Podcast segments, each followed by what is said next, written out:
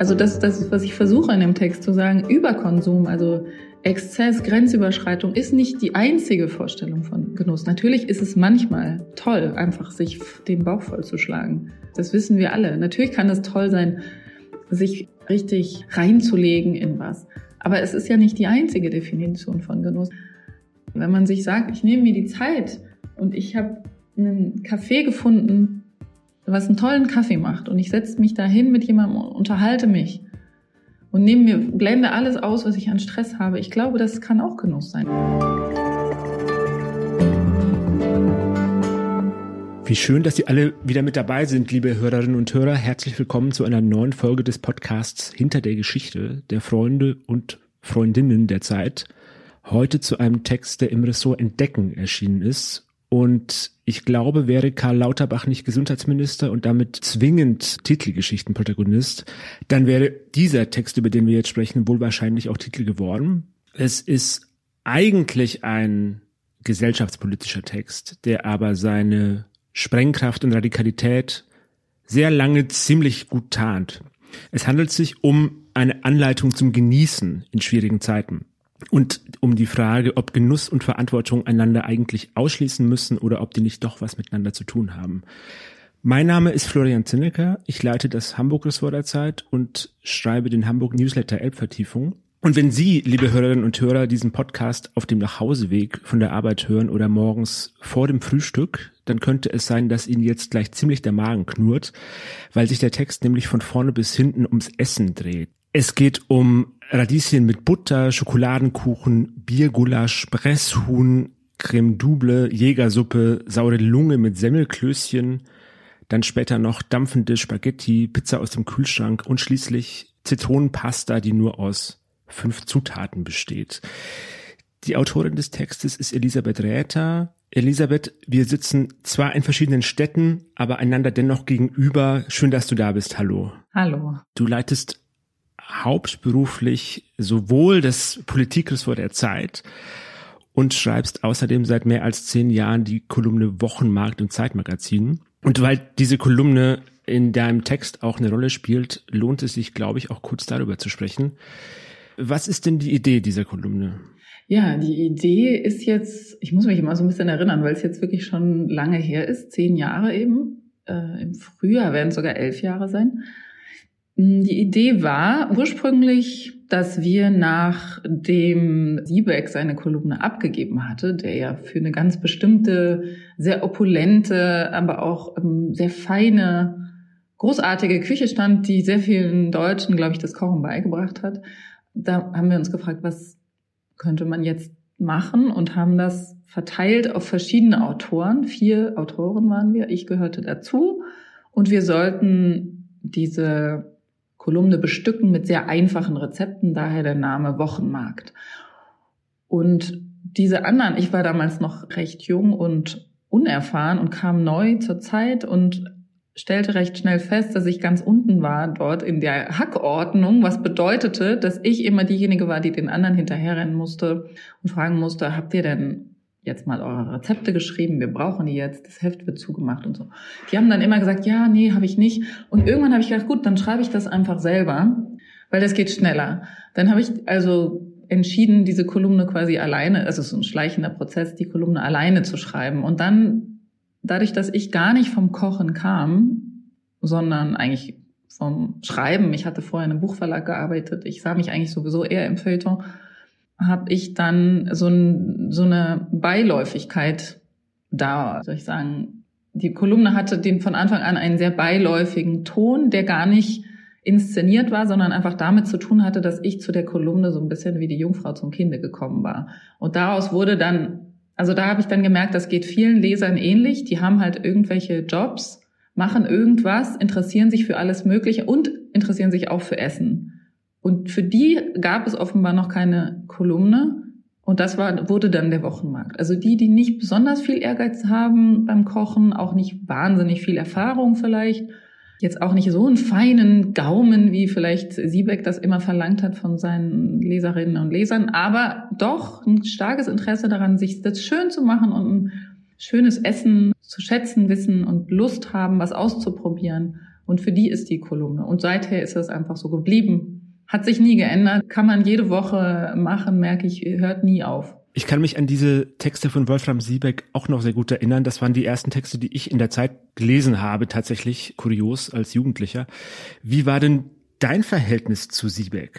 Ja, der ist, Siebeck, der ist sehr viel, oder der ist ja gestorben vor, vor fünf Jahren. Er ist sehr viel älter gewesen als ich, deutlich älter, 50 Jahre. Das ist in der Zeit, so einem Haus wie unserem passiert das mal, dass sehr junge Leute auf alte Leute treffen. Das ist ja in, in Traditionshäusern manchmal so, dass man diese, diesen Kulturclash hat. Das ist ja auch das Schöne.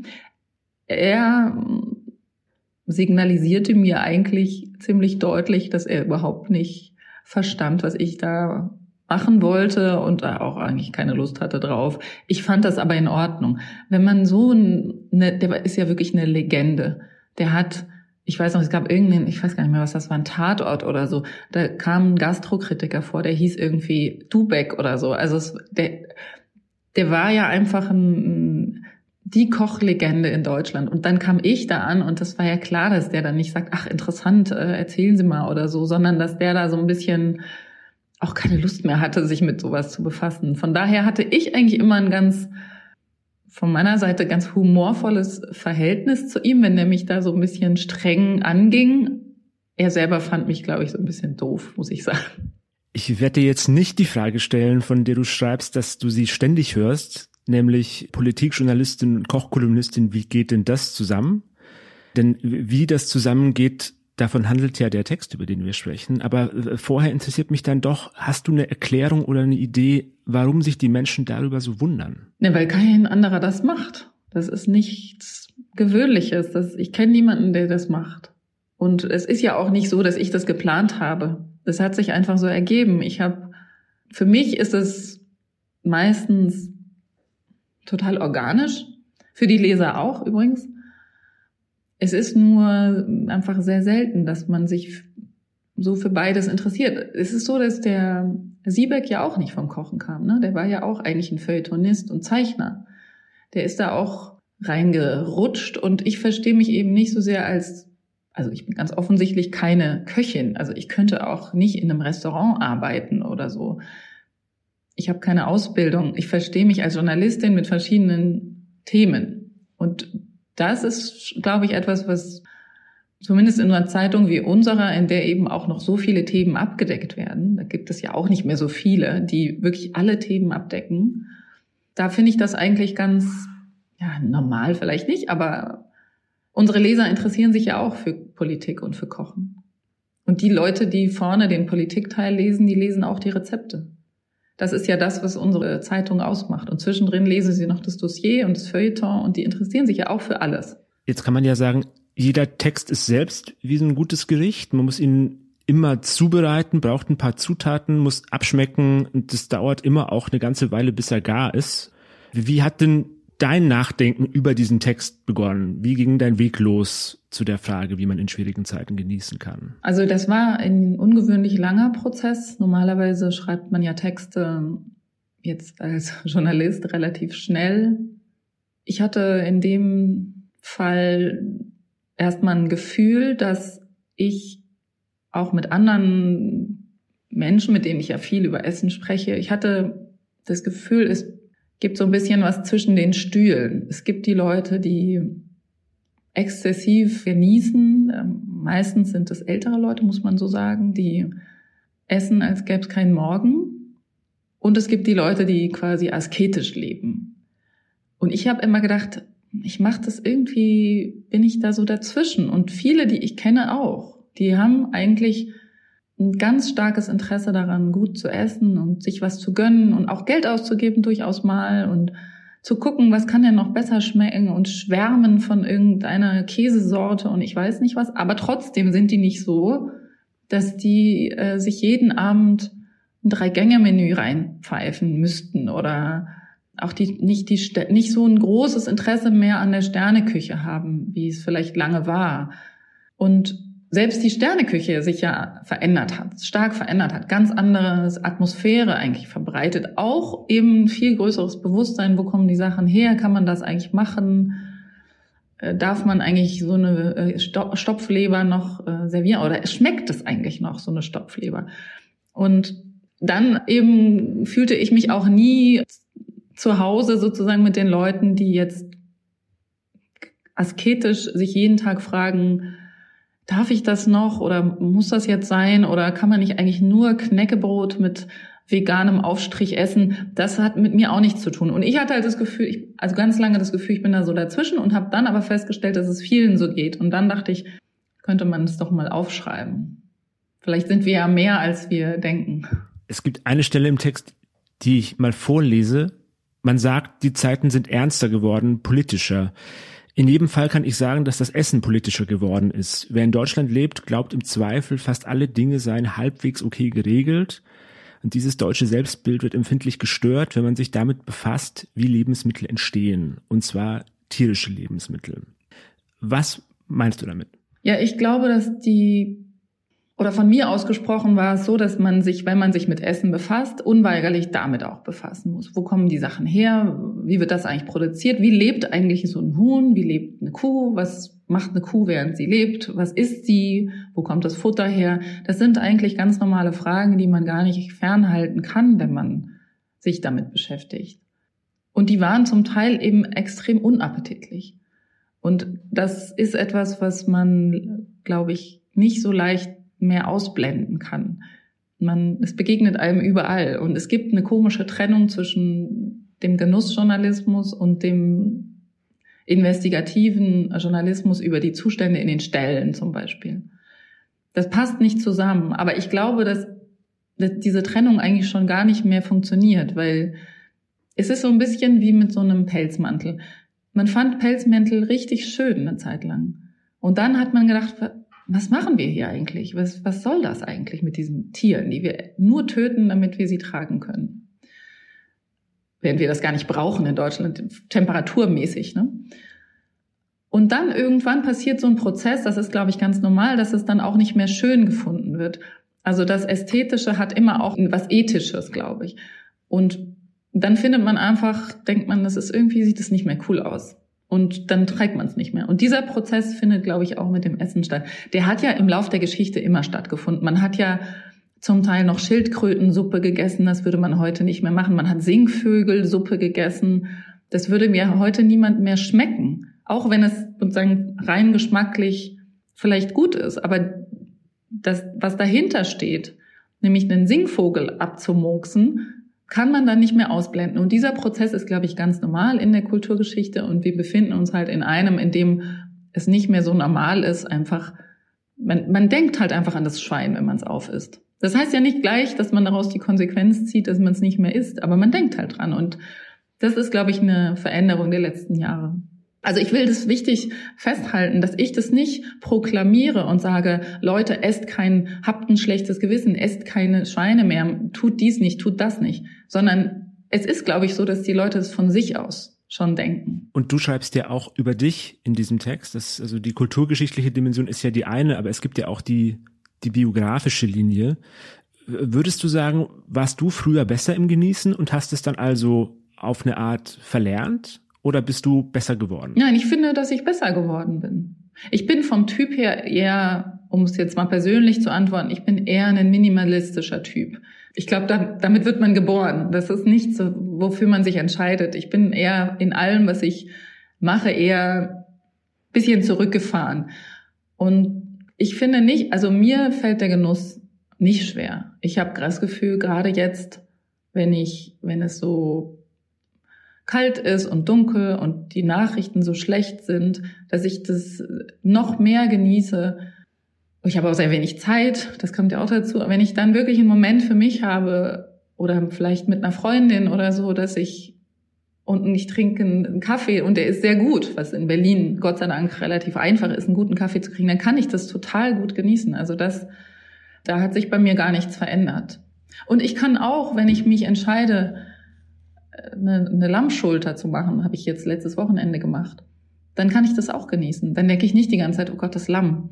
Wenn ich mich dafür entschieden habe, dann, dann fällt es mir nicht schwer. Ich glaube, diese, diesen Rückzugsmoment äh, können sehr viele Leserinnen und Leser teilen. Ich kann das zumindest. Und das ist es ja aber auch genau, was du dann wieder problematisierst. Also da gibt es auch eine Stelle, die ich kurz vorlese. Die Wirklichkeit ist extrem geworden und zu ignorieren, was um einen herum passiert, wirkt manchmal geradezu verrückt, wie ein neues Biedermeier. Die ganze Welt sortiert sich unter Schmerzen neu, doch wir sitzen im Wohnzimmer und machen Hausmusik. Ich weiß genau, was du meinst und würde sogar sagen, ich teile das Gefühl. Äh, jetzt habe ich allerdings natürlich auch den gleichen Beruf wie du. Darum wäre ich hier misstrauisch und würde schon gerne fragen, bist du wirklich sicher und was macht dich so sicher, dass viele Menschen diese Abschottung als verrückt empfinden und ihr misstrauen und sie nicht genau suchen und sich eben abschotten und nach Hause gehen und Lammschulter machen? Ja, das, das weiß ich nicht. Das kann ich dir nicht sagen. Es ist auch ein bisschen mit dem Text so, dass ich sehr, sehr gespannt bin, wie die Reaktionen sind.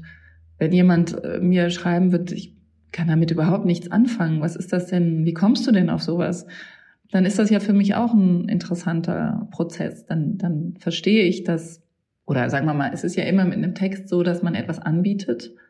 Und wenn Leute das gar nicht aufgreifen, dann muss man damit auch leben. Ich hatte jetzt bei dem Text eigentlich das Gefühl, dass er schon vorher sehr stark, also man merkt das so ein bisschen, wenn Texte gelesen werden und aufgenommen werden. Und bei dann kriegt man so Reaktionen schnell. Ich, meine Schwiegereltern sind auch immer ein großer, guter Gradmesser sozusagen, ob, ob was funktioniert oder nicht, weil die natürlich nicht in Berlin Mitte Journalisten sind.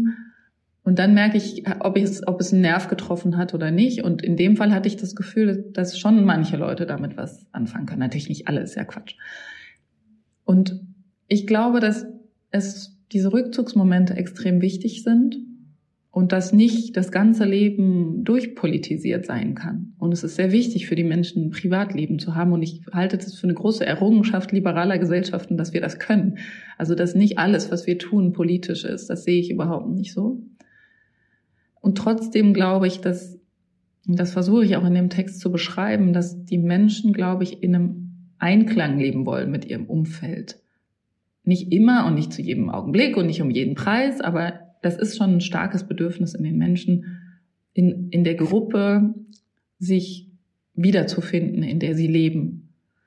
Und das, finde ich, geht manchmal ein bisschen unter in unserer Gesellschaft. Wir sind sehr stark auf unsere, auf unser individuelles Leben bezogen. Das, das ist die Geschichte, die wir uns über uns selbst erzählen. Wir sind uns selbst am nächsten. Wir gehen unseren eigenen Bedürfnissen immer sofort als erstes nach. Und da habe ich den Eindruck, ist so ein bisschen eine Lücke oder ist so ein bisschen eine Diskrepanz zwischen dem, was Menschen eben auch empfinden. Sie empfinden auch eine Gemeinschaft. Ich glaube, das Bedürfnis nach Gemeinschaftsgefühl ist extrem ausgeprägt. Aber es wird heute nicht so richtig bedient. Es wird nicht, man hat nicht so richtig Worte dafür ich hatte jetzt, während du gesprochen hast, so das äh, innere Bild von so einer langen Tafel, wo sehr viele glückliche Menschen sitzen vor Massen an Essen und genießen, ja, buchstäblich. Das ist es aber nicht, was du mit Gemeinschaft meinst, ne? Ich meine es auch in einem, schon auch in einem politischen Sinne. Dass wir sagen, was ist denn unsere, unser Ziel oder was sind unsere Werte? Wo ist unser Zusammenhalt? Das ist ja ein großes politisches Thema. Was hält die Gesellschaft zusammen? Wo können wir uns eigentlich einig sein? Das ist dann immer in, einer, in so einer großen, differenzierten Gesellschaft wie unserer natürlich keine Frage, die man einfach beantworten kann. Aber man merkt doch, dass die Menschen die Sehnsucht danach haben. Und dass es eben nicht einfach nur zersprengte Einzelne sind, die, die sich in ihr Wohnzimmer zurückziehen und Lammschulter essen. Ich finde, man spürt das und wie gesagt, ich glaube, es ist sehr schwierig zu, es gibt, es gilt diesen privaten Bereich zu verteidigen und gleichzeitig zu sehen, dass es noch einen anderen gibt. Das wäre eigentlich meine, mein Wunsch auch an die Politik, dass man, dass dort ein bisschen mehr gesehen wird, dass es dieses, dieses, diesen Wunsch nach Gemeinschaftserlebnissen oder Gemeinschafts, gemeinschaftlichen Zielen auch gibt. Man hat zum Beispiel gesehen, wie viel gespendet wurde, als die Flutkatastrophe war in der A. Und ich glaube, viele Leute haben auch ganz wenig, nur fünf Euro oder so gespendet, die einfach auch nicht mehr spenden können. Aber der, das war ja eine unglaubliche Anteilnahme an dem Schicksal dieser Leute. Und man sieht doch, dass die Menschen imstande sind und den, den Wunsch haben, Anteil zu nehmen am Schicksal anderer. Was heißt das fürs Genießen? Wie kann man also genießen und die Gemeinschaft trotzdem im Blick behalten und nicht vergessen? Also meine Antwort, und ich kann das verstehen, wenn viele das nicht teilen, ja, aber meine Antwort ist eine, eine Balance. Also das heißt, ich persönlich mache es zum Beispiel so, wenn ich jetzt einen tollen Abend hatte mit viel Essen und Trinken und Leuten und es wurde spät, dann versuche ich in den Tagen drauf, es so ein bisschen langsamer angehen zu lassen. Und das ist eigentlich, glaube ich, auch ein bisschen normal. Ne? Also so ein bisschen, äh, also ich weiß das dann auch zu schätzen, wenn man, wenn man mal so ein bisschen weniger darauf achtet, was man isst, also weniger im Sinne von, es muss dann auch nicht hundertprozentig verfeinert sein oder so, sondern es kann einfach irgendwie irgend so Salat, den man sich an der Ecke kauft, sein. Also dass man nicht die ganze Zeit nur darüber nachdenkt, wo könnte ich jetzt das Schönste, Beste, Tollste für mich finden. Also so ein bisschen sagt, ich muss mich jetzt auch nicht ständig selbst verwöhnen, sondern ich weiß das auch noch zu schätzen, wenn es manchmal richtig toll ist, aber es muss jetzt nicht immer das Allerbeste sein. So, das ist meine Haltung dazu. Ich, wie gesagt, ich will das überhaupt nicht den Leuten aufdrängen, aber ich dachte, es sei interessant zu erfahren, wie man das macht, wenn man Woche für Woche eben sich überlegt, worauf habe ich Lust, was will ich eigentlich essen. Und dass diese Perspektive der also diese Herangehensweise, das in so eine Balance zu kriegen, dass das für, für die Leser interessant sein könnte, das war einfach meine Idee. Mhm. Ich finde das auch sehr interessant und ich finde auch interessant, wie, wie gut das zusammenpasst mit dieser kleinen Genussgeschichte, die du ja auch erzählst in diesem Text. Also die Frage, wovon unsere Idee von Genuss geprägt ist, nämlich von unseren Eltern natürlich und von den Entbehrungen, die die oder die Vorgeneration noch erlebt und erlitten haben. Also das ist ja auch wieder diese, dieser Pendel zwischen Mangel auf der einen Seite und Überfluss auf der anderen Seite. Würdest du sagen, mussten die Deutschen, mussten wir das Genießen auch als Gesellschaft überhaupt erst lernen? Ja, ich denke schon. Das ist jetzt nicht in unserer Geschichte so äh, spielt das nicht so eine große Rolle wie jetzt zum Beispiel in Frankreich oder auch in Italien. Ich denke, das hat damit zu tun, dass hier nicht so viel wächst, ganz einfach. Also wir haben einfach nicht so eine Vielfalt auf den Äckern, weil wir andere Temperaturen haben. Und früher war das ja nicht so einfach, Auberginen oder so zu bekommen. Da musste man sich ja, es gab hier, glaube ich, gar keine Auberginen, bevor die türkischen Arbeiter kamen. Und deswegen haben wir, hat das nicht so einen festen Platz. Auch nicht in den Ritualen, die wir haben, in den populären Ritualen. Da spielt das Essen nicht so eine Rolle. In Frankreich ist es einfach wahnsinnig wichtig für alle Gesellschaftsschichten. Das ist kein Zeichen der Oberschicht oder so, dass man sich um sein Essen kümmert, sondern das machen dort auch diejenigen, die nicht besonders viel Geld haben. Und ja, ich denke, die Deutschen mussten das lernen und sie haben, Siebeck hat einen großen Anteil daran? Hat es Ihnen beigebracht? Ich glaube eben, dass der Überfluss heute sowas ganz Omnipräsentes ist. Wir leben im Überfluss. Also wenn man zum Beispiel durch den Hamburger Hauptbahnhof geht, wird man von Kalorien quasi angesprungen. Ist mich.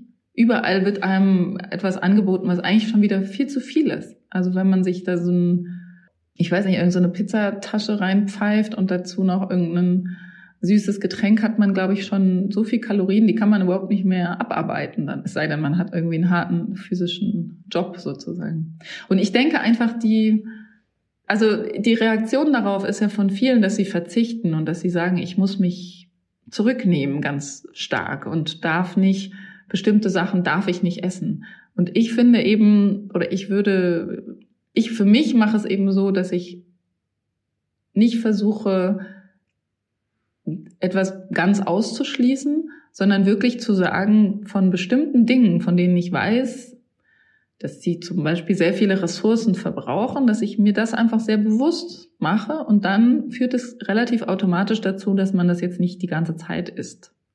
Natürlich gehört Fleisch dazu, auch Butter oder so, aber ich mag eben nicht diese Einteilung in ich bin Vegetarier, ich bin nicht Vegetarier. Ich finde das zu simpel. Ich fände es besser, oder ich für mich finde es besser zu sagen, ich esse eben sehr wenig davon, ich esse es auf eine besondere Weise und nicht diese, diese starken Prinzipien. Das finde ich eigentlich immer so abschreckend. Das schreckt den Genuss, glaube ich, ab. Mhm. Werbung. Wie geht es weiter mit der Europäischen Union? Präsidentschaftswahlen in den USA, EU-Parlamentswahlen, geopolitische Krisen und wirtschaftliche Schwierigkeiten. Wir suchen Lösungen für diese Herausforderungen. Am 19. und 20. März auf der digitalen Europakonferenz von Handelsblatt, Die Zeit, Tagesspiegel und Wirtschaftswoche. Über die Zukunft Europas sprechen wir mit Bundeskanzler Olaf Scholz, Wirtschaftsminister Robert Habeck und vielen mehr. Kostenlose Anmeldung unter europe20xx.de. Ich bin mit dem Kopf immer gerade noch in der Genussstraße des Hamburger Hauptbahnhofs, äh, ja. wobei ich gar nicht genau weiß, ob das so viel mit Genuss zu tun hat. Aber auf jeden Fall würde ich doch aus dem, was du sagst, schließen, dass der gesellschaftliche Hunger nach Genuss auch ein Teil des Problems ist, warum die Zeiten heute so, du nennst es im Text, so, so finster sind, wie sie sind, also dass die, dass die äh, Welt in dem Zustand ist, wie sie, wie sie ist, als sozusagen Beiwirkung zur Beschaffung all der Sachen, die man braucht, um genießen zu können. Ja, aber das ist halt die Frage, wie man Genuss definiert. Wenn man sagt, Genuss ist etwas im Überfluss zu haben und auch nur das kann Genuss sein dann hast du natürlich gleich diese Gegenüberstellung Genussverzicht. Wenn du sagst, nur Überkonsum kann Genuss sein, dann gibt es natürlich das Problem, dass du sagst, okay, dann müssen wir jetzt alle verzichten. Dann wird das alles ganz schlimm in den nächsten Jahren. Wenn wir wirklich es hinbekommen wollen, zum Beispiel eine sinnvolle Klimapolitik zu machen, dann müssen wir alle verzichten. Aber man kann ja auch, also das, das was ich versuche in dem Text zu sagen, Überkonsum, also Exzess, Grenzüberschreitung ist nicht die einzige Vorstellung von Genuss. Natürlich ist es manchmal toll, einfach sich den Bauch vollzuschlagen. Das wissen wir alle. Natürlich kann es toll sein, sich richtig reinzulegen in was. Aber es ist ja nicht die einzige Definition von Genuss. Das meinte ich vorhin mit dem, dem simplen Kaffee. Wenn man sich sagt, ich nehme mir die Zeit und ich habe einen Kaffee gefunden, was einen tollen Kaffee macht und ich setze mich dahin mit jemandem und unterhalte mich und nehme mir, blende alles aus, was ich an Stress habe. Ich glaube, das kann auch Genuss sein. Und es geht manchmal so unter. Und dann denken wir, wir genießen gar nicht, wenn wir nicht irgendwie die, ich weiß nicht, da die, die Hummer anfahren. Alles andere, alles drunter ist sozusagen kein Genuss. Und das stimmt ja einfach nicht. Das weiß auch jeder. Aber es wird so komisch darüber gesprochen. Auch in den Kochbüchern, auch in den, in dem, im Kochjournalismus. Also wenn es nicht irgendein Drei-Sterne-Restaurant ist, ist es sozusagen nicht, nicht das, kein Genuss, so ungefähr. Ist jetzt sehr zugespitzt gesagt, aber. Dein Text ist ja, wie schon gesagt, ein sehr, sehr persönlicher und subjektiver und ich finde, darin liegt auch seine Qualität, weil, weil man dir wirklich beim Denken und beim Suchen nach einer Lösung zuschauen kann. Ich frage mich aber, du schreibst dir über ein gesellschaftliches Phänomen und auch um gesellschaftliche äh, Probleme sozusagen und deine Betrachtung und dein Lösungsvorschlag bleiben ja bei dir, also auf der individuellen Ebene. Was kann ich machen? Ist die Frage, äh, um, um die sich alles dreht. Und es geht nur ganz kurz am Ende um die Dimension, auf der das Problem ja aber vielleicht tatsächlich zu lösen wäre, nämlich die andere Seite des Spektrums und ja auch deines Spektrums, nämlich die Politik. Ja. Kann man das Thema denn auf der individuellen Ebene überhaupt lösen? Nein, ich glaube nicht. Es gibt aber im Moment so, einen, so eine Idee, dass die Politik das alleine löst. Also die Regierungen alleine die zum Beispiel Energiewende Richtung regenerative Energien hinbekommt und die Menschen eigentlich genauso weitermachen wie bisher und auch mit denselben Ansprüchen weiterleben wie bisher. Und da habe ich das Gefühl, das ist eigentlich in der liberalen Gesellschaft, in der wir leben, nicht ganz angemessen. Wir sind ja mündig, wir treffen eigene Entscheidungen, wir wollen auch eigene Entscheidungen treffen, wir wollen nicht, dass die Politik alles für uns regelt. Und dann finde ich, kann man das nicht alles an die, das ist zumindest meine Haltung, nicht alles an die Politik delegieren. Man kann nicht sagen, macht ihr mal, kümmert ihr euch darum, dass hier alles CO2-neutral wird, wir machen gar nichts. Das finde ich nicht angemessen einem der, der Vorstellung, dass wir ja auch alle Bürger sind. Wir sind nicht Konsumenten, wir sind auch Bürger. Und ich verstehe nicht, warum man darauf so besteht, dass man sagt, das muss alles die Politik lösen. Das ist ja auch zum Beispiel ein Ansatz von Fridays for Future, die sagen, es ist eigentlich nur politisch. Nur die Politik, nur die Struktur kann etwas ändern. Auch die Grünen sagen das. Nur die Struktur ist zu verändern. Das ist natürlich eine linke Tradition zu sagen, das Individuum ist eigentlich ja, wurscht. Die Struktur entscheidet über alles. Und ich sehe das anders. Ich glaube, dass eine, eine freiheitliche Gesellschaft gar nicht, also ist extrem darauf angewiesen, wie die Bürger sich verhalten, weil man nicht alles kontrollieren kann, weil man eben nicht alles regulieren will bis ins Letzte, weil man nicht den Leuten sagen will, du kriegst jetzt hier ein CO2-Budget, das darfst du aufbrauchen und wenn es aufgebraucht ist, dann darfst du dir kein Steak mehr kaufen. So, so wollen wir nicht. Es geht ja aber gar nicht um die Regelung bis ins Letzte, sondern du schreibst ja auch, also gerade zum Thema Tierhaltung, von dem Vertrauen, dass du nicht mehr hast, dass in Deutschland die Dinge halbwegs geregelt sind, wie zum Beispiel bei der Tierhaltung. Das wäre ja schon was, was auf der politischen Ebene zu tun wäre. Das stimmt. Da, also da gebe ich dir auch recht und das finde ich auch sehr wichtig. Darüber schreiben wir dann wiederum sehr viel im Politikteil, was es für Lösungen gibt und ob die Politik ausreichend tut, diese Lösungen auch umzusetzen. Das finde ich schon auch sehr, sehr wichtig. Und äh, ich selber habe über ähm, Tierhaltung auch geschrieben. Natürlich könnte man da viel, viel mehr machen von der Politik. Viel mehr Vorgaben, viel mehr Kontrollen. Die Ställe werden auch fast nicht kontrolliert, was ein absolutes Unding ist. Also da finde ich, gibt es, lohnt es sich auf jeden Fall auch engagiert hinzugucken, auch journalistisch. Und das machen wir ja auch. Das finde ich absolut wichtig. Nur es ist trotzdem so eine Tendenz entstanden, dass man sagt, die machen das alles und wenn sie es nicht machen, haben sie versagt und wir machen im Prinzip gar nichts. Und das finde ich eben auch nicht in Ordnung. Also wir müssen alle miteinander daran arbeiten, wieder genießen zu können. Es ist nicht eine Frage der jetzt ja sehr protestantisch wirkenden, zumindest in Teilen, neuen Regierung unter, unter Scholz, uns jetzt in erster Linie wieder Genuss zu ermöglichen. Ich finde, dass es zur Mündigkeit dazugehört, ja. Dann hoffe ich, liebe Hörerinnen und Hörer, dass wir in, in Ihnen jetzt die Sehnsucht geweckt haben, Elisabeth Ritters Essay über den Genuss zu lesen, in dem dann auch tatsächlich die Antwort und die Empfehlung steht, wie es denn nun geht und was denn genau der Weg dahin ist und auch was Radieschen in Butter und Zitronenpasta damit zu tun haben. Sie finden den Text in der aktuellen Ausgabe der Zeit, die jetzt gerade im Handel erhältlich ist. Vielleicht hatten Sie sie ohnehin schon im Briefkasten. Das ist ohnehin die beste Variante.